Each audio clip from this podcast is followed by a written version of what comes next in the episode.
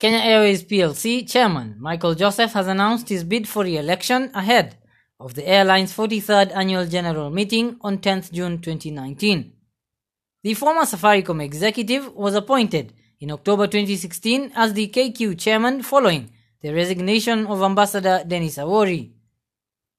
Part of the agenda includes appointment of Deloitte and Touche as the auditors of the company, who will hold office until the conclusion of the next annual general meeting, to authorize the board to appoint additional members of the Audit and Risk Committee, as well as the re-election of Dr. Kamau Thugge as a non-executive director.